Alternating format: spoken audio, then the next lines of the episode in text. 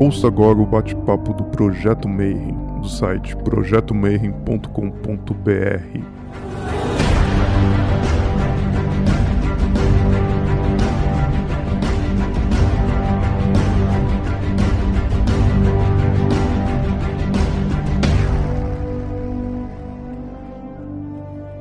dia para você que é de bom dia, boa noite para você que é de boa noite, boa tarde se estiver vendo a gente no futuro, porque a Ingrid falou que o horário de pico do YouTube é de tarde e agora ela está ajudando agora que a gente virou YouTubers. Então o Rodrigo já está pedindo, dá o seu like, dá o seguir no canal, aperta o botão lá para você ver as novidades todas. E para você que está vendo a gente no futuro, que a gente continua trancado nas nossas casas. Então, ao invés da gente se reunir num simpósio para falar de coisas de magia, de ocultismo, de esoterismo, a gente está fazendo uns encontros virtuais para bater papo sobre os assuntos que interessam para a gente nesse cenário aí hermetista. A gente está gravando ao vivo, né? E hoje é a entrada é Ostara, então a entrada da primavera. E para comemorar, a gente vai falar sobre florais. E aí eu chamei um dos caras que mais manja de floral dentro do projeto Mayhem, que é meu amigão Rodrigo Ramos. Cara, seja muito bem-vindo hoje para falar com a gente. Boa noite, Marcelo. Obrigado pelo convite, agradeço. Vamos aí falar um pouquinho sobre florais, vamos contar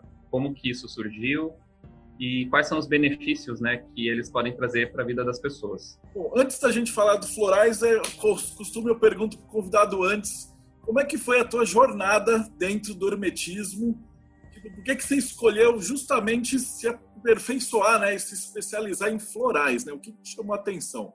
Qual que é a tua jornada? Essa jornada ela começa lá pelos 18 anos, quando eu estava buscando tratar das minhas questões emocionais e e aí eu tenho um, um grande amigo, estava me ajudando assim, ah, vai no centro espírita, vai tomar um passe, vai dar uma meditada. E teve um dia ele me chegou com um flyer, assim, de um curso de florais, e ele chegou e falou assim, aí, vamos? E aí eu falei, ah, não, mas pra quê? Eu não quero. O que, que eu vou fazer com um curso de florais? E deixei quieto. E durante a tarde daquele dia, aconteceu uma coisa muito esquisita, porque as pessoas do meu convívio vinham e, e falavam assim: Ah, Rodrigo, eu tô meio nervosa, meio confusa, você, você faz florais? Falei, cara, eu não, nunca conversei com essa pessoa na vida, né? Veio umas quatro, cinco pessoas fazer isso. Foi muito bizarro. E aí eu cheguei pro meu amigo e falei, velho, você falou alguma coisa para alguém? Você contou sobre esse negócio de floral? Você quer que eu faça tanto curso assim? Ele, não, não falei com ninguém. E aí, mas eram pessoas que eu nunca abri esse tema e eu nem eu tinha muita consciência sobre florais. E quando eu vi, o universo estava dizendo assim, faça floral, faça floral, faça floral, eu falei, beleza, né? Depois de cinco pessoas me procurando na mesma tarde, eu falei, tá bom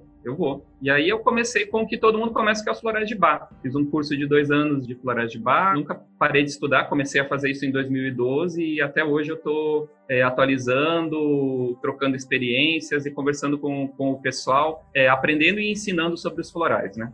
Então a gente começa falando um pouquinho sobre o que são os florais. Eu, talvez uma definição que seja mais tranquila seja que o floral é informação. Ele é um composto energético com a informação extraída da, da essência da flor, do que são virtudes daquela flor. Então, o floral ele faz parte de uma, uma forma de, de tratar as emoções, uma forma de tratar questões existenciais, questões emocionais, é, num paradigma energético. Então, o que você tem num floral é, não são componentes químicos. O floral ele não tem um composto químico, ele não tem um princípio ativo, o que ele tem é uma informação, num nível energético, de uma virtude. Uma virtude que vem trazer um equilíbrio, vem organizar um defeito nosso, um vício nosso, algo que a gente precisa lapidar. É, o próprio Dr. Bach, ele falava, né, ele não cura atacando a doença, mas sim inundando o nosso corpo com as vibrações da nossa natureza superior. E é isso que os florais fazem. Eles fazem um processo de reconexão da nossa personalidade com o, o nosso eu superior. Essa é a proposta que o Dr. Bach tem. E a gente vai falar um pouquinho sobre o Dr. Bach, porque como ele foi a, a pessoa que criou, o, sistematizou a terapia floral, entender um pouquinho qual foi o caminho que ele fez, é, ajuda a gente a ter uma compreensão melhor sobre os florais para que a gente possa fazer um uso dos florais uma, da forma como ele percebeu, né? No primeiro momento. Então, o Dr. Bach, ele nasceu em 1886 na Inglaterra, é de uma família de origem galesa, então a gente fala Dr. Bar aqui no Brasil, mas talvez esse CH eh, fosse mais preciso se a gente falasse Bat. É mais ou menos isso porque é um sobrenome de origem ali de Gales. Só que a gente está acostumado a falar Dr. Bar, então a gente fala dessa forma, né? E ele foi o filho mais velho de três irmãos, e quando ele fez 16 anos, ele estava com o sonho de ser médico. E o pai dele era dono de uma fundição de latão e falou: Não, você vai ficar com os negócios da família. E ele passou três anos dessa forma, até que teve um momento que ele decidiu dar um aumento para os trabalhadores da, da, da, fundição e o pai dele olhou e falou assim, cara, esse piá vai me levar à falência, né? Então, vamos deixar, vai para a faculdade, vai estudar, que é, é, melhor. Então, ele começou com os processos mais densos. Ele começou na, na parte da cirurgia, depois ele foi para os estudos da bacteriologia e de imunologia, que era, na época, o que tinha de ponta de medicina, que seria o equivalente às pesquisas genéticas, ao que a gente está fazendo hoje, era o que era bacteriologia e imunologia naquela época. E ele foi um, um, médico que ele teve uma vida profissional muito frenética. Então ele sempre estava envolvido em estudos, ele era uma pessoa de muita ação e uma coisa que ele observou bastante era o que, que acontecia com os pacientes dele que às vezes é, tinha pessoas, tinha duas pessoas com sintomas muito parecidos, com orientações de prescrição de medicamento muito, muito parecidas, e ele receitava o mesmo medicamento, uma pessoa ficava melhor e a outra pessoa não ficava. E aí ele começou a perceber que algumas coisas tinham a ver com, se chama na medicina de toxemia intestinal, ou seja, algumas doenças crônicas elas estavam ligadas a, ao que acontece na, com as bactérias do intestino. E ele começou a desenvolver vacinas para tratar essas doenças crônicas a partir da, das bactérias intestinais dos seus pacientes. E depois de um, um, certo tempo, ele teve bastante sucesso com isso na medicina convencional, mas de uma certa forma isso ainda incomodava ele o fato dele estar tá desenvolvendo vacinas que eram algo que ainda causava certo tipo de desconforto, um certo tipo de, de dor é, em quem ele aplicava. E depois de um certo tempo, o hospital que ele trabalhava pediu para ele dedicação integral e ele não gostava muito de, de, regulamentos, ele era uma pessoa muito livre, ele falou, então eu me demito. E ele passou a desenvolver as pesquisas dele por ele mesmo, até que ele entrou em contato, tempos depois, com a homeopatia. Ele foi chamado para trabalhar no Hospital Homeopático de Londres. E aí ele entrou em contato com as obras de Hahnemann, que é o criador da homeopatia. E no primeiro momento ele, ele ficou meio assim, porque ele, ah, tá, tá, já tô aqui, vou, vou dar uma olhada nesse negócio de homeopatia. E ele percebeu que a questão das vacinas era muito parecido com o mecanismo da homeopatia. E ele começou a fazer certas aproximações disso e começou a vislumbrar a possibilidade de usar o que ele estava fazendo dentro da imunologia, dentro dessa criação de vacinas, ele começou a fazer essa transposição da alopatia para a homeopatia. E ele teve muito sucesso com isso. É, ele foi reconhecido dentro dos círculos da, da homeopatia lá da Inglaterra como o segundo Hahnemann até. Ele obteve um grande reconhecimento. E nas palestras dele, ele falava sobre a vontade que ele tinha de ir para um caminho diferente. Ele entrou em contato também com a maçonaria e ele teve um longo período na, na maçonaria, nessas três lojas, né, a London, Warwickshire, a Royal Hampton, Court e o Norbury, né? E é, é legal que a gente saiba disso, porque quando a gente vai ler algum texto do Dr. Bach, principalmente daqueles que ele filosofa um pouco mais, que ele fala sobre a, a doença e sobre o que nos faz adoecer dentro da visão dele, encontra termos como grande fraternidade branca, grande obra, eu superior, alma imortal, mãe índia. Então a gente consegue ver da onde que o Dr. Bach veio com os conhecimentos e que isso está pincelado no, nos escritos dele, né? Quem tiver interesse de saber um pouco mais sobre a vida, do aspecto biográfico do Dr. Bach, vai poder encontrar essas informações nesse livro que a Nora Wicks escreveu, que foi assistente dele. Embora esse livro ele dá um, um tom meio de uma radiografia, né? Dá aquela enfeitada, coloca aquela auréola na cabeça do Dr. Bach e não trata ele como o homem, né? Aquele homem perfeito que às vezes perdia paciência. Então ele parece um santo nesse livro, mas ele tem informações sobre o processo de uma forma é, bem interessante. Se vocês querem saber sobre o, o homem Dr. Ah, Bar, daí tem algumas outras revisões de, de literatura mais interessantes que depois eu posso passar. Mas então, que ele estava lá vendo os irmãos dele lá e ele não gostava muito dessas coisas meio fora dessas formalidades, era um jantar de gala, ele estava lá enfastiado e ele estava olhando o povo conversar. E ele começou a perceber que ele poderia agrupar as pessoas que ele estava observando em tipos emocionais, através é, do, de como as pessoas se manifestavam, da, de como elas gesticulavam, de qual que era a maneira da expressão de cada pessoa.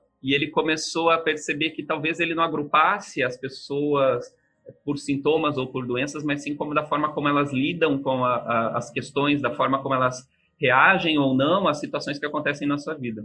Juntou isso com, a, com esse desejo que ele já tinha de substituir as bactérias intestinais dos seus nosódios por plantas, porque mesmo ele fazendo as preparações homeopáticas, ele ainda fazia a preparação homeopática a partir das fezes. Então a gente fala que o Dr. Bailey foi das fezes às flores, né? Porque ele cansou, ele percebeu que não era uma, uma coisa que ele gostaria de, de trabalhar e ele falava, há de haver uma forma mais sutil. Aí teve um momento que ele deu uma saída de Londres, próximo do aniversário dele, e ele foi para o país de Gales. E ele estava caminhando lá no, no Rio Usk e ele encontrou duas flores que chamaram a atenção, duas plantas que chamaram a atenção dele, Impatiens e Mimulus. E diz que ele sentiu um desejo de preparar remédios homeopáticos daquelas plantas e ele fez isso ali mesmo. E ele começou a testar os remédios homeopáticos do Impatiens e do Mimulus como substituto dos seus nosódios e ele começou a ter sucesso. E isso culminou que em 1930 ele fecha laboratório, ele fecha os consultórios dele, ele tinha uma estrutura grande já desenvolvida ah, na Inglaterra e ele fecha tudo e ele parte para buscar novos remédios. O que acontece dessa jornada do Dr. Bach, que foi uma jornada de seis anos, ele criou um sistema floral chamado Florais de Bach que é um sistema de 38 essências florais, e a fórmula composta, que é o Rescue Remedy, que trabalha vários aspectos emocionais. Então, você usa os florais para tratar é, emoções como medo, como insegurança, ansiedade, vai tratar de pensamentos repetitivos, tristeza, mágoa e várias outras manifestações emocionais. Você utiliza os florais de Bach. Eles são os florais que eles são mais conhecidos. Geralmente, quando a gente fala florais para pessoas que não têm muito conhecimento, conhecimento, elas, ah, os florais de bar. Então, as pessoas, elas, às vezes, elas não têm consciência que existem vários sistemas, que existem florais diferentes, tipos de florais diferentes. Quem começa a estudar os florais, eu sempre recomendo que comece pelos florais de bar, porque é o que você encontra em tudo que é lugar. E se você for receitar para alguém no interior do Brasil, em algum lugar, às vezes você não tem outros sistemas, mas o floral de bar ele geralmente, numa farmácia de manipulação, você encontra. Esse é um dos motivos que eu sempre recomendo que as pessoas estudem os florais de Bach quando se interessam pela terapia floral. E o segundo é porque existe bastante conteúdo de estudo, existe muita literatura sobre os florais de Bach. E essa é a primeira contribuição de Bach. Eu sempre falo que são três. A segunda é uma filosofia, é a maneira como o Dr. Bach enxergou a doença, é a maneira como o Dr. Bach enxergou o nosso processo de estar saudável. Isso se aproxima com algumas coisas que provavelmente ele aprendeu lá na maçonaria, algumas coisas que ele observou também da homeopatia. Então, alguns princípios da terapia floral do Dr. Bach, justamente que a, a doença ela é o resultado de uma dissonância entre a personalidade do ser e o seu eu superior. Então, se a pessoa não está alinhada com aquilo que ela veio ser, se a pessoa não está alinhada com a missão dela, se ela não está dando vazão à verdadeira vontade dela, ela está desviada do seu, do seu caminho, daquilo que é, seria a missão de vida dela,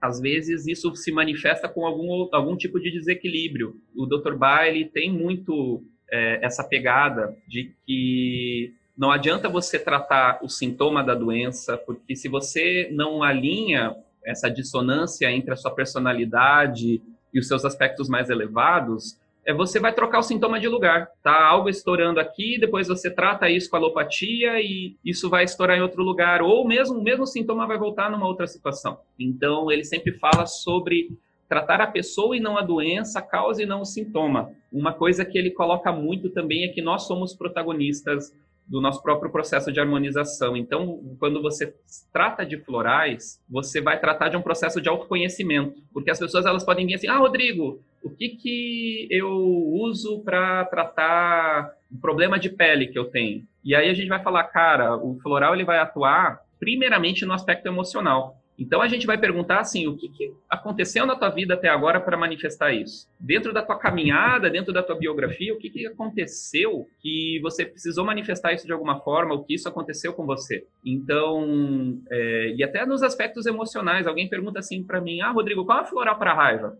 E eu vou perguntar, tá, mas como que você faz essa raiva? Quando que ela acontece? De que jeito que você percebe ela? Como que você manifesta isso? Qual é a sua visão de si? Qual é a sua visão dos outros? É, quais são as circunstâncias em que isso ocorre. Então, essa caminhada de harmonização que o Dr. Bach propõe, ela passa por um exercício de autoconhecimento que eu acho muito bonito, que é algo que me incentivou a seguir o caminho como terapeuta. A terapia floral foi a, a primeira terapia que eu estudei e é, é a que eu sempre uso no consultório, seja por si só, e no processo clássico, e às vezes durante um processo de regressão, é, algum processo de limpeza emocional, alguma coisa, eu também utilizo florais, é uma, é uma terapia muito prática. A gente fala, cara, é um estímulo energético positivo que você pode carregar no bolso. Você pode levar consigo para onde você for pode fazer uso situacional disso, de uma forma bastante interessante, né? bastante prática. Então, quem quer saber um pouco mais da parte é, filosófica do Dr. Bach, é, tem é, esse livro, é o Cura-te a ti mesmo, e eu gosto muito desse, desse título, porque esse título, Cura-te a ti mesmo, sumariza o que, que é a, a filosofia do Dr. Bar. Ele criou os florais, ele criou esse sistema para o mundo. Ele criou esse sistema, ele fez um sistema aberto, ele falou assim, qualquer um pode preparar os seus remédios florais, os florais eles funcionam assim, assim, assado, não menosprezem os florais por serem simples, porque eles têm uma ação profunda. Tanto que ele batia de frente até com os órgãos reguladores de medicina, porque ele tinha uma crença inabalável no que ele estava fazendo. Então, ele, ele ia contra, às vezes, determinação da, do que o, o Conselho de Medicina da Inglaterra determinava, porque ele realmente acreditou nos florais. Embora nós falamos, nós sempre falamos que a terapia floral ela faz parte da, das técnicas integrativas de saúde, elas não substituem atendimento médico, não substituem a medicação, ela é como um processo de autoconhecimento, é um processo que sim pode trazer um, reequilíbrio para a pessoa. A gente fala assim, cara, não deixe de tomar o seu, o seu remédio alopático se ele é algo que está contribuindo para você e é importante para a manutenção da sua saúde. O que você pode fazer é, é buscar a causa, e talvez o remédio alopático não vá tratar. Qual é a causa existencial daquele desequilíbrio? Então a gente sempre fala assim, cara, não pare de tomar um remédio e comece a tomar um floral. Sempre é necessário ter essa consciência. Então o Dr. Bailey tem esse livrinho até curto. Os textos que ele escreve não são textos muito volumosos, pelo menos esses de de primeiro acesso são relativamente simples, porque não faria lógica o Dr. Bach criar um texto muito elaborado, muito rebuscado, se ele gostaria de ser acessível a cada pessoa que era essa ideia que ele tinha. E o terceiro legado do Dr. Ba é um método de obtenção das informações de cura presentes nas flores. Então a gente sempre fala, uh, eu tenho uma professora que eu gosto muito, a Rosana Souto, que ela fala, a maior contribuição do Dr. Bar não foram os florais de bar, foram os métodos de preparo. Porque desses métodos de preparo, vários lugares do mundo, várias pessoas começaram a pesquisar quais são as características energéticas das flores que eles têm por perto, quais são as contribuições que essas flores podem fazer no âmbito emocional e isso gerou vários sistemas florais diferentes. Mas vamos dizer que você quer fazer uma essência floral, então. Você ouviu essa palestra, você achou, poxa, que legal os florais, eu quero fazer uma essência floral. O que, que você precisaria, basicamente? Isso aqui é algo que eu organizei de acordo com a minha consciência sobre os passos da criação de uma essência floral, né? Então, o primeiro passo seria a sintonização do floral. E o que, que seria a sintonização do floral? Essa é a parte que o Dr. Bar não deixou escrito. A Nora Wicks, ela descreve o que o Dr. Bar passou é, muito tempo observando as, a, as plantas, observando as flores nos seus diversos estágios, mas ela não fala se ele estava meditando, se ele teve insights, se ele viu gnomos, se um elemental apareceu e conversou com ele não tem isso descrito. Tem, o que o Dr. Bá deixou é a descrição das ações é, da, do potencial energético de cada floral. Só que a gente percebeu que os sintonizadores eles, eles trabalham com seus processos de uma maneira muito particular. Então, é, tem pessoas que meditam próximo da, das plantas, são orientadas por sonhos, intuem, canalizam. Muitos sintonizadores de sistemas florais modernos, que a gente tem a oportunidade de conversar hoje, eles falam que são as plantas que chamam. Não são eles que vão, ah, eu vou fazer um floral. Não, ele está lá caminhando no meio do mato, ele sente um chamado, ele tem um sonho na noite anterior e algo movimenta ele para que ele faça um floral da, da, daquela planta. Então, muitos sintonizadores falam, ah, é como se eu recebesse um chamado. O Deva da, da, da flor me chamou. E além disso, depois tem o estudo da planta, a observação de como é essa planta para além dos aspectos físicos e botânicos, é como é a expressão dessa planta, como que ela se expressa, como que a maneira que ela existe, como ela se reproduz, como que ela germina, como que é o seu caule, como que é a, a sua, as suas folhas, tudo isso fala da, do gestual da planta, tudo isso fala de, das capacidades e das características energéticas que o floral vai ter. Isso se alinha um pouquinho com algumas coisas que o Paracelso tem também. Mas então tá, você foi lá no meio da mata, encontrou a florzinha lá, falou, nossa, vou fazer um floral dessa flor aqui. Eu sintonizei, conversei com Deva. E o que, que acontece? Eu, eu dei um match lá entre o sintonizador e a flor, então eu vou escolher o espécime. Geralmente é escolhido uma flor que seja de uma, uma cor pura, de uma planta saudável, num ambiente que não tenha muita interferência. Pelo menos essas eram as orientações originais do Dr. Bach. Então, escolhidos espécimes, né, sempre no auge da floração, num dia que tenha muita luz, ele faz a transmissão energética das flores para a água. E, é, e, essas são as criações, as, as maiores criações do Dr. Bach, são os métodos de transmitir essa informação das flores para a água, que isso que é diferente, que difere da homeopatia, são os métodos que ele utilizou. A mecânica de funcionamento da homeopatia é parecida com a da vacina, é o semelhante por o semelhante. Então você tem algo lá que é o potencializador de uma de um desequilíbrio de uma doença colocado numa numa polaridade positiva e que vai gerar uma resposta na pessoa, parecido com a vacina. E o floral, na verdade, ele vai trabalhar com a virtude que equilibra. Isso é conseguido através desses métodos, o método solar e o método de fervura. E basicamente o método solar consistia de num dia de, de sol, sem nuvens, encontrar aquela planta que se deseja fazer a essência floral e colher sem a intervenção, sem manusear essas flores numa tigela de água, de preferência de fonte ou de riacho, é, capturar essa informação energética dessas flores através do sol. Então ele pegava uma tigela com água, ia lá na, na planta com uma tesourinha, cortava até que as flores preenchessem a tigela e ele deixava isso no sol, deixava ali próximo da planta e aguardava. Ele ficava como guardião da essência floral. Então o que acontece é que ele esperava as, as, flores começarem a murchar. E ali, quando elas começavam a murchar, ele pegava um galinho da, da própria planta, ia lá com cuidado e retirava da tigela e fazia a diluição depois. E isso é o, é o que cria a tintura mãe. A tintura mãe é uma diluição de 50% dessa água, uma parte dessa água e uma parte igual em brandy, conhaque de uva. Então, isso é a tintura mãe. E da tintura mãe é feita uma, dilu uma diluição, que é o frasco de estoque, o que você compra na farmácia. Por exemplo, aqui eu tenho um, um frasco de estoque de Impatience. O que acontece é que com duas gotinhas disso aqui, eu posso fazer um frasco de uso. Então eu vou, vou criar um frasco de, de floral, eu vou ter um, um frasco de uso, que para cada essência que eu escolho, eu vou pingar duas gotinhas em 30 ml e daquilo eu vou poder fazer o uso pessoal. Então, basicamente, é, de um estoque para um frasco que esse que eu mando manipular na farmácia vai duas gotinhas disso aqui. E outras essências que você pode fazer uma, uma composição. Então, aqui a gente tem o Impatience. Essa foi o primeiro floral que o Dr. Bá descobriu. E eu me relaciono muito bem com Impatience porque eu me identifico com Impatience, eu sou um tipo Impatience. O Dr. Bá também era um tipo Impatience. Então, ele é uma planta que não é da Inglaterra, é o, ela é de origem do Himalaia, e ela parece. Vocês, talvez vocês conheçam o, o, beijinho, a Maria Sem Vergonha aqui no Brasil. É uma planta que quando eu quando criança eu gostava muito porque quando ela tinha as, as sementes a gente apertava a cápsula das sementes e ela estourava e ela lançava as, as sementinhas.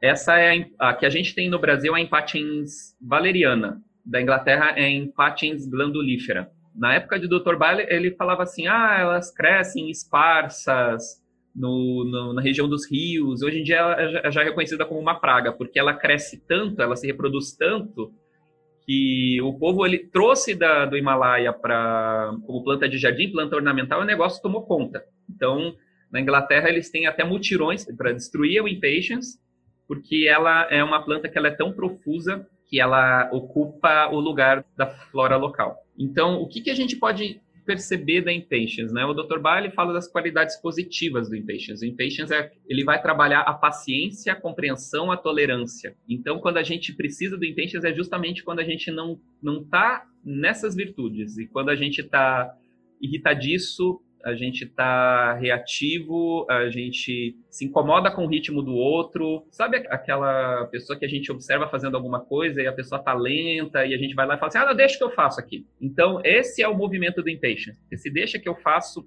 essa irritação, é, fala muito do, do que a planta vem trabalhar, do que a floral do impatience vem trabalhar. A descrição do Dr. Bach, basicamente, seria para aqueles que são rápidos de pensamento e ação, e que desejam que tudo seja feito sem hesitação ou demora.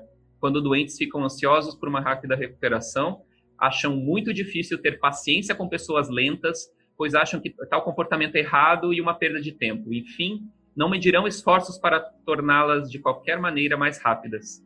Frequentemente preferem trabalhar e pensar sozinhas para que possam fazer tudo em seu próprio ritmo.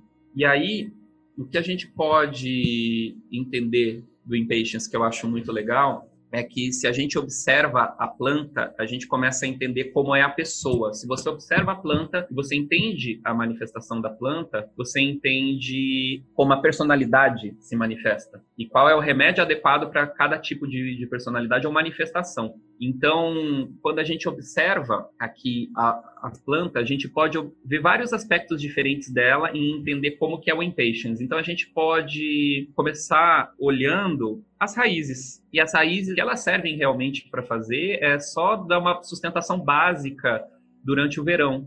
É, essa planta, o impatience, não é uma planta de raízes profundas. E quando a gente vai olhar na linguagem que o uh, que o Julian Barnard ele criou quando ele estudou uh, as plantas do Dr. Bach. Julian Barnard é o diretor da Healing Herbs, que é um dos laboratórios que fazem florais. Ele tem um livro que eu gosto muito, que se chama Forma e Função. É um livro bem legal que fala sobre o estudo da, das plantas para além dos aspectos emo, é, emocionais, os estudos dos florais em como é a manifestação física das plantas. Eu acho o trabalho dele muito bom. Então ele vai falar que quando a gente olha para a raiz, a gente olha para o elemento terra, a gente olha para o passado, a gente olha para as origens. O tipo Impatience, ele é muito centrado naquilo que ele sabe. Ele não está muito preocupado sobre como ele vai falar as coisas, se ele vai desagradar ou não. Ele tem uma verdade para falar, ele vai falar e deu. Agora, se isso causa um estrago ou não, se outra pessoa se magoa, ele não está tão atento a isso. E quando a gente observa a raiz, a linguagem da planta, ela vai falar disso para a gente, né? O Impatience ele é mais autocentrado e aí o que acontece é que ele não liga muito para a família e para a tradição, não tem muito a ver com o passado. E o, o, e o Impatience, a planta, né? Esse caule, a gente fala que o caule é o elemento água, que é por onde é, flui a, as emoções. Então a gente vai olhar alguns aspectos emocionais do tipo Impatience pelo caule da planta. E aí a gente vê que esse é um caule que ele é seccionado, ele, é, ele, ele tem aquelas divisões que nem o bambu tem, mas ele é um caule é, bastante frágil, e ele é um caule fibroso, que ele não tem uma proteção lenhosa da, da, da planta, ele não dá resiliência para a planta. E aí a gente vai observando que o aspecto emocional da água ele é usado para direcionar o crescimento e desenvolvimento pessoal do tipo impatience. Quando você vê na natureza, impatience é uma planta muito ereta e é uma planta que ela não cresce na companhia dos outros, né? Então, as emoções do impatience elas servem para si. E aí a gente vai olhando as folhas. Se vocês verem essas folhas, é, esse é um formato que a botânica chama de lanceolado, que é como se fosse a ponta de uma lança. E se vocês olharem na extremidade dessa folha, ela é toda serrilhada. Ela não é uma planta com vida ativa. Ah, os animais eles não costumam se alimentar dessa, é, dessa folha. Ela não é, é algo agradável ao toque ela como se ela falasse mantenha a distância. E essa é uma característica do tipo impatience. O tipo impatience ele se irrita com o ritmo dos outros, com a diferença da sua velocidade com a velocidade dos outros. Então, aliás, é uma, um floral que eu recomendo muito para pais com crianças na quarentena que estão com questão de paciência, viu? O que acontece é que as folhas, é, da, na linguagem que o Julian Barner fala, é, é, são o elemento ar. Então, vai falar do intelecto, de como a mente do tipo impatience funciona. Então, vai falar dessa questão de ser direto, incisiva e agudo. É, e o Dr. Ba era muito assim. O Dr. Ba ele falava as coisas na lata, por mais que as pessoas não gostassem ou por mais que gerasse algum tipo de dissabor. Então, a gente sempre fala que o Dr. Ba ele encontrou o Impatience por primeiro porque ele precisava do Impatience. E aí a gente vai, vai seguindo nessa análise. Outra coisa que a gente olha para essa planta, ela é uma planta inteiramente sem pelos. E nessa linguagem, de observação da planta, é, entende-se o pelo como, um, como se fosse um órgão sensorial que é usado para ter uma percepção do outro, para percepção do ambiente. Quando a gente percebe uma planta sem, sem pelos, entende que ela fala de uma linguagem de uma, de uma pessoa cuja consciência está voltada para si. Então, ela não, tá, não, não é uma, uma, uma pessoa que está tão sensível assim ao que o outro está pensando, à expressão do outro. Então, a gente vai observando essa linguagem da planta para entender qual é a, a virtude que a, a, a flor, na sua perfeição, vai é, equilibrar. E daí, quando a gente chega na flor, que é o elemento fogo, que ela vai falar do aspecto da transformação. Por isso que o Dr. Ba utilizava flores. A flor, ela é o órgão sexual da planta, ela onde concentra a energia vital da planta, é onde ela vai transmitir a sua vida adiante. Então, ela é considerada a expressão da mais perfeita dessa planta. E aí a gente vai observar que o Dr. Ba, ele não utilizava as flores mais escuras. Ele falava que tem flores que chegam mais próximas de um avermelhado e tem flores que são mais rosadas. E o Dr. Ba falava, utilizem para fazer o impatience as flores é mais da cor malva, desse rosa mais clarinho. Por quê? Porque justamente o impatience é para dar uma esfriada na cabeça, dar uma esfriada nesse estado irritadiço. E aliás, foi isso que o Dr. Ba disse que sentiu quando ele estava fazendo uma caminhada no, no rio Husky e parou do lado do Impatience. Ele era uma pessoa com uma mediunidade e uma sensibilidade muito grande. Então, o processo de descoberta do Dr. Ba envolvia ele caminhar pelos campos, pelos bosques. Às vezes ele estava num estado emocional ou ele se conectava com alguma, alguma pessoa empaticamente, com as emoções daquela pessoa e às vezes ele parava do lado de uma planta como se a planta tivesse chamado, ele sentia esse alívio. Então, foi a partir dessa identificação e daí dessa observação, é, obviamente que o Dr. Ba não falou o que, que ele observou em cada planta, esse é um trabalho do Julian Barnard, mas que eu resolvi trazer aqui porque eu acho muito interessante a forma como ele, como ele faz essa leitura de como é a expressão da planta e como essa expressão da planta se traduz na, na questão da emoção, do benefício emocional que uma essência floral tem. Então, esse é o impatience. E aí nós temos, como impatiens, a gente pode observar características de outras plantas. Uma, um outro floral que eu me identifico bastante é o floral do oak, o carvalho. E o carvalho é uma planta sagrada, é uma planta que é uma grande árvore, abriga muita vida ao redor dela. Tem todo um ecossistema na floresta onde tem um carvalho, ele é conhecido como o rei da floresta, lá na Inglaterra, porque tem muita vida que depende dele, que fica ao redor dele. Qual é o aspecto emocional do woke, por exemplo? É aquela pessoa que ajuda muitas pessoas, serve aos outros, está a serviço, se doa tanto que tem uma hora que ela desaba. Que ela não cuida de si, ela cuida do outro. E quando você vai observar a assinatura do comportamento do carvalho, a árvore apodrece de dentro para fora. Então, o que acontece? Você vê que a árvore lá na floresta ela tá lindona tá boa lá, bonitinha, mas por dentro ela já tá sofrendo por todo aquele peso que ela tá carregando. E de uma hora para outra ela cai. Carvalho é uma árvore que ela, ela, cai subitamente na floresta. A mensagem do floral do, do oak, por exemplo, é essa de cuidar de si, de cuidar de si para não é, não ter um burnout, não entrar num, num processo em que você se consome no trabalho ao outro, ignorando a si. Então, a gente vai observando essa analogia do comportamento da planta, seja na raiz, no caule, na folha. Tem um aspecto aqui do impatience que eu quase passei, que é, talvez seja o mais emblemático, que é essas cápsulas. Quem é criança e passou por ela, eu já, já falei sobre isso, né? E, e apertou uma cápsula dessa, ela estourou e saiu aquele monte de, de sementes, entende qual é o temperamento do impatience na hora. E, e os assistentes do Dr. Bach falavam que ele era tão rápido é, em se irar quanto sair dessa ira. Então o, o, sangue fervia, ruborecia lá, ficava vermelho lá, se incomodava e pronto, passou. Era algo rápido. E assim é o comportamento da, da planta também. Então, como a gente trouxe, a maior contribuição do Dr. Bach foi o método de preparação, foi esse insight que você pode fazer remédios florais e que eles podem ajudar a equilibrar as nossas emoções. Tudo começou lá na década de 30, na Inglaterra, E aí, ao redor do mundo, a gente teve vários desenvolvimentos de pessoas que pegaram essa ideia de perceber a capacidade energética das plantas, fazer preparados de tinturas e etc, e foram desenvolvendo. Então, são só alguns aqui, eu não vou fazer justiça a todos os sistemas florais porque não caberia nesse mapa. Mas, por exemplo, a gente tem os florais da Califórnia, lá perto da, da Serra Nevada, lá perto do Monte Shasta. A gente tem os florais da Alasca, a gente tem florais na Austrália, a gente tem aqui no Brasil começando com os florais de Minas e também os florais de Saint-Germain. Na verdade, há alguns anos, eu fiz uma pesquisa, eu, tinha uma, eu tive uma curiosidade, eu fui lá no Google e coloquei assim, sistemas florais. E eu vi que no Brasil eu contei mais de 20, seguramente. Só que são sistemas que as pessoas desenvolvem é, numa escala menor, dentro da sua consciência, dentro da sua necessidade e das plantas que elas encontram por perto. O legal de estudar sistemas florais diferentes é que você começa a, a ter uma compreensão de certas combinações que você pode fazer. Tem alguns terapeutas florais que eles são muitos orientados a regrinhas, então vai dizer, eh, vai falar assim, ah, você não mistura florais de, de outros sistemas, você usa um sistema só. É, eu deixo cada um com, a, com, as suas regras. O Dr. Ba, ele não era a, afeito convenções e regras. Ele falava sobre experimentação. Ele fala de uma possibilidade de você fazer uma experimentação que você você não poderia fazer com alopatia. Você não pode chegar na farmácia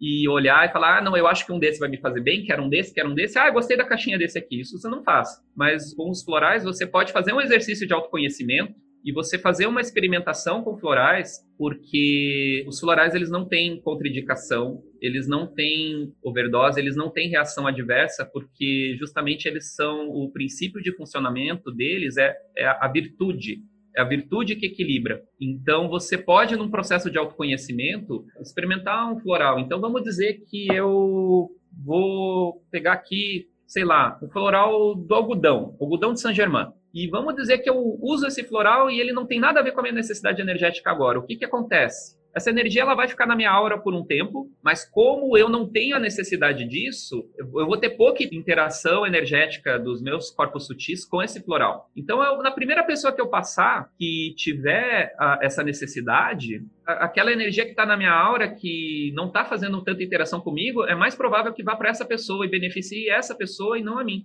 Então, a terapia floral, como um método de autoconhecimento, como um método de trabalho com as suas emoções de potencialização das suas virtudes, ela abre essa margem, esse espaço para uma experimentação. Por isso que é cura-te a ti mesmo, não é vá a um terapeuta floral e faça, faça uma consulta de florais. Você pode também fazer e tem muito benefício também, mas você pode protagonizar sua, a, o seu processo de equilíbrio, pesquisando a, os florais, vendo aquilo que você se afiniza e manipulando numa farmácia experimentando. Então, como que a gente faz para escolher algumas essências florais? Então, a gente tem esse processo que a gente estava falando de autoconhecimento para suas questões existenciais, para trabalhar as suas virtudes. Eu não preciso, por exemplo, tomar o impatient só quando eu estou estourando de, de, falta de paciência, estou irritadiço, nesse grau de ansiedade. Eu posso querer fazer uma proposta interior de trabalhar minha paciência. E eu posso utilizar o impatience, por exemplo, como uma forma de eu entrar em contato com essa vibração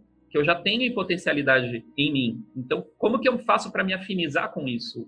A escolha dos florais pode ser bastante útil é, dentro de diversos processos de autoconhecimento. E a gente pode trabalhar também com a terapia floral. E aí são vários métodos que envolvem a entrevista. Então, eu vou é, num consultório, eu converso com a pessoa, eu vejo o que, que ela traz, eu vejo a história. É, não basta só o sintoma. A pessoa chega para mim, ah, eu tenho insônia, Rodrigo. Qual é floral para insônia? Eu vou perguntar o que, que você faz antes da insônia, como é que foi seu dia, quando você está com com insônia, é, tem pessoas que vão tomar um remédio porque elas querem apagar, tem pessoas que vão deitar na cama e vão ficar virando de um lado, tipo fritando bife, tem pessoas que vão querer se ocupar com alguma coisa e, e só vão parar quando não, não tiverem mais aguentando de sono e vão querer se cansar. E para cada questão emocional, para cada maneira como a pessoa lida e expressa essa questão que ela traz no consultório, talvez seja um floral diferente. É um processo muito bonito de autoconhecimento, é um processo muito bonito de, de observação. Mas, para mim, como terapeuta,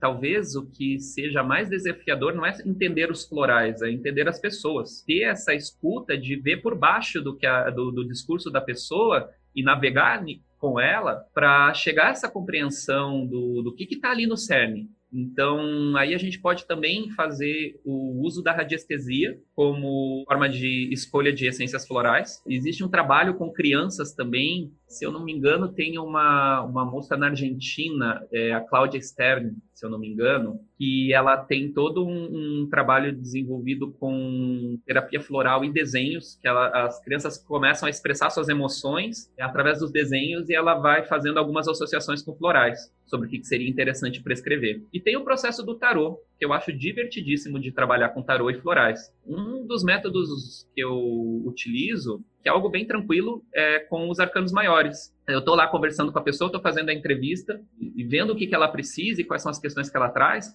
e aí me vem um, uma ideia de um floral. E aí eu pego os arcanos maiores, às vezes eu faço uma tiragem bem básica, assim, eu, eu pego e falo assim, ah, penso na essência X lá. O que, que essa essência representa para a pessoa? Qual é a ação terapêutica?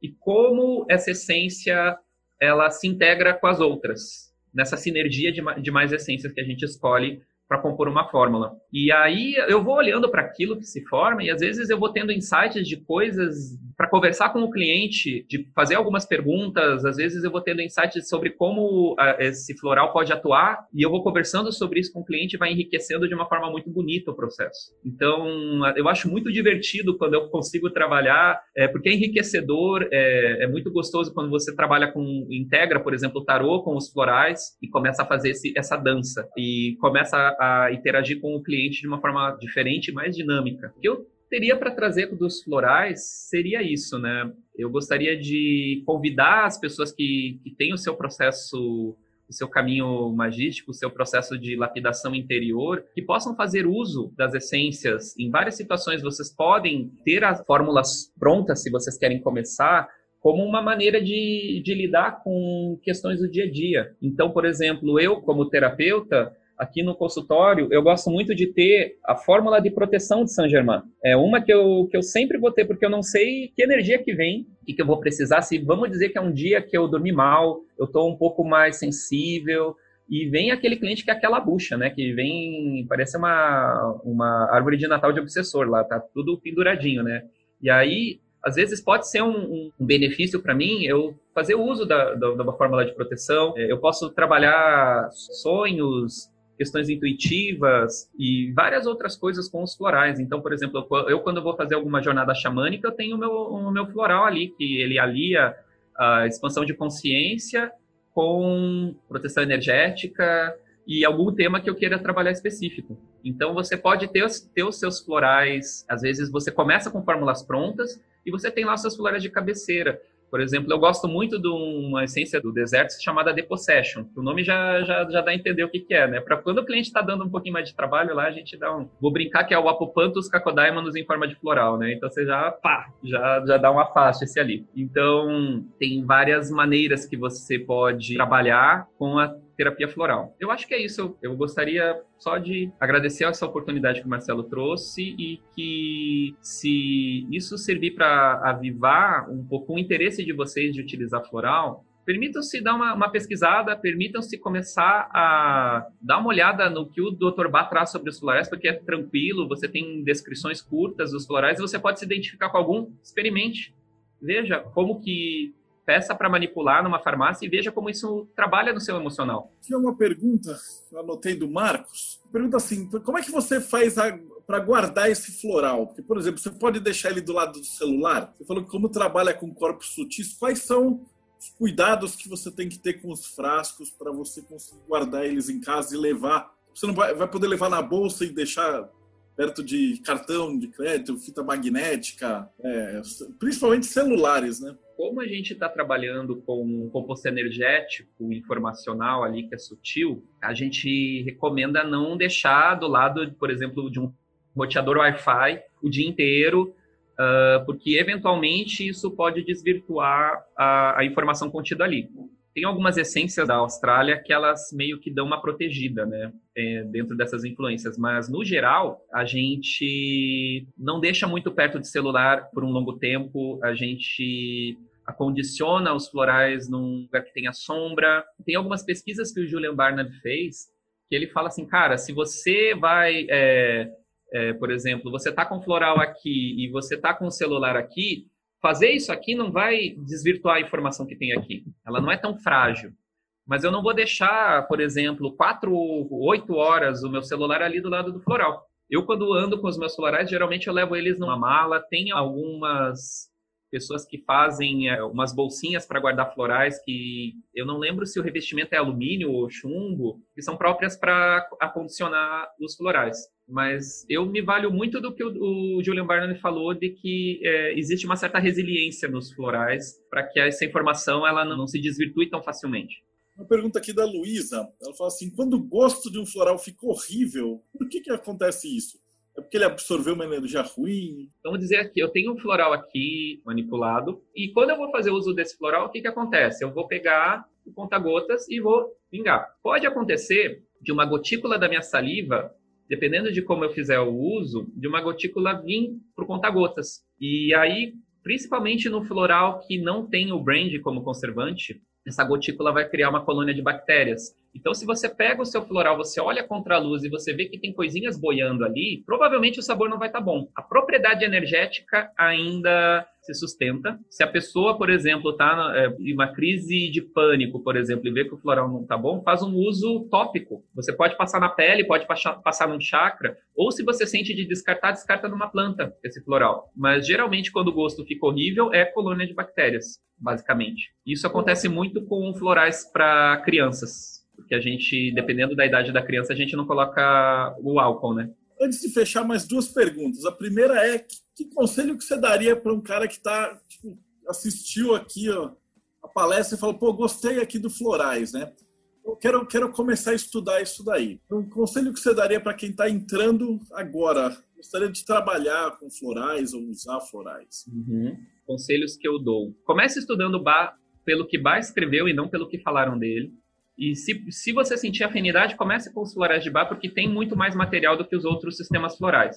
O segundo é se você não tem acesso aos florais, você pode fazer uma conexão diferente. Por exemplo, uma coisa que eu fazia logo aos meus 18 anos, eu brincava, eu brinco quando eu conto para as pessoas que eu fazia desenvolvimento pessoal de baixo custo, porque eu não tinha como ter um floral, eu estava no, no, início da minha vida profissional, estava relativamente complicado para mim. Então, o que que eu faz, o que que eu fiz que funcionou por um, um por um bom tempo e que foi muito bom foi observar a característica energética daquela flor, meditar sobre aquela flor fazer um contato, um contato pessoal. Antes eu não sabia sobre magia, não sabia sobre, é, não tinha a caminhada que eu, que eu já desenvolvi hoje, mas eu, eu pedi assim, nossa, eu quero que o Deva da Flor esteja aqui comigo. E muitas vezes isso já fazia, já causava algum efeito. Já teve vezes que eu estava no estado emocional e que eu fiz uma meditação, eu pedi por aquele Deva, olhei aquela flor, me identifiquei com ela, falei, nossa, é isso que eu preciso, mas eu não tenho como ter o, o floral. E só pelo fato de, desse desejo de conexão, algo se movimentou. E aquele padrão emocional foi embora.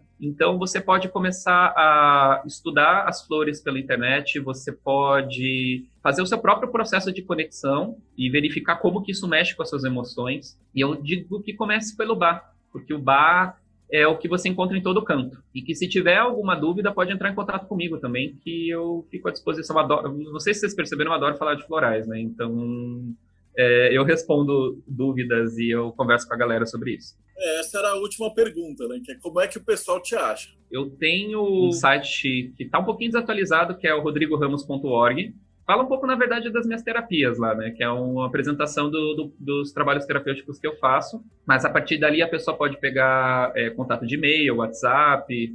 É, eu tenho também uma clínica que é a Atma Terapias aqui em Curitiba, que eu faço atendimentos. Eu também faço atendimentos online, se a pessoa desejar. E acho que é isso.